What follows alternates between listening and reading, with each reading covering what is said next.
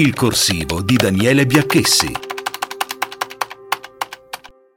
A poche ore dall'esito delle elezioni politiche, Matteo Salvini è sotto processo dopo i magri risultati della Lega, ottenuti in varie parti del nord, in particolare in Lombardia, Piemonte e Veneto, dove l'elettorato del Caroccio è passato armi e bagagli a Giorgia Meloni di Fratelli d'Italia.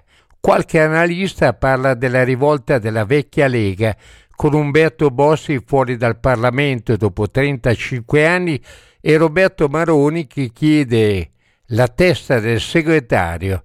In realtà le cose non stanno così. Il malessere dell'elettorato leghista è molto più profondo del mero tatticismo delle varie componenti del partito.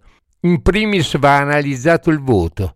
Alle elezioni del 2018 la Lega aveva totalizzato alla Camera il 17,4% con 73 seggi e al Senato 17,6 con 37 seggi. Questo risultato ha permesso poi a Salvini di governare fino all'estate del 2019 con i 5 Stelle, allora primo partito.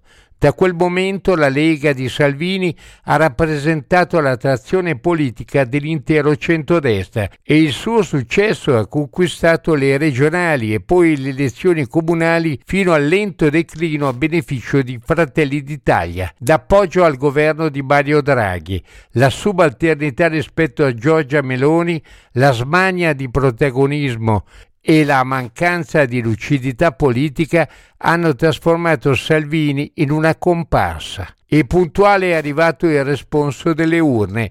Nel 2022 la Lega è poca cosa, 8,9 in Senato, ancora di meno, 8,3 alla Camera. Nella sua prima conferenza stampa Salvini ha glissato sulla totale disfatta della sua leadership, facendo perfino i complimenti a Giorgia Meloni, che però ha escluso ogni incarico al segretario della Lega, specie il delicato ruolo di Ministero dell'Interno. Oggi la Lega giunge ad un bivio, rimanere una minoranza del centrodestra oppure ritrovare un ruolo centrale nella coalizione con una nuova leadership capace di traghettare il dopo Salvini.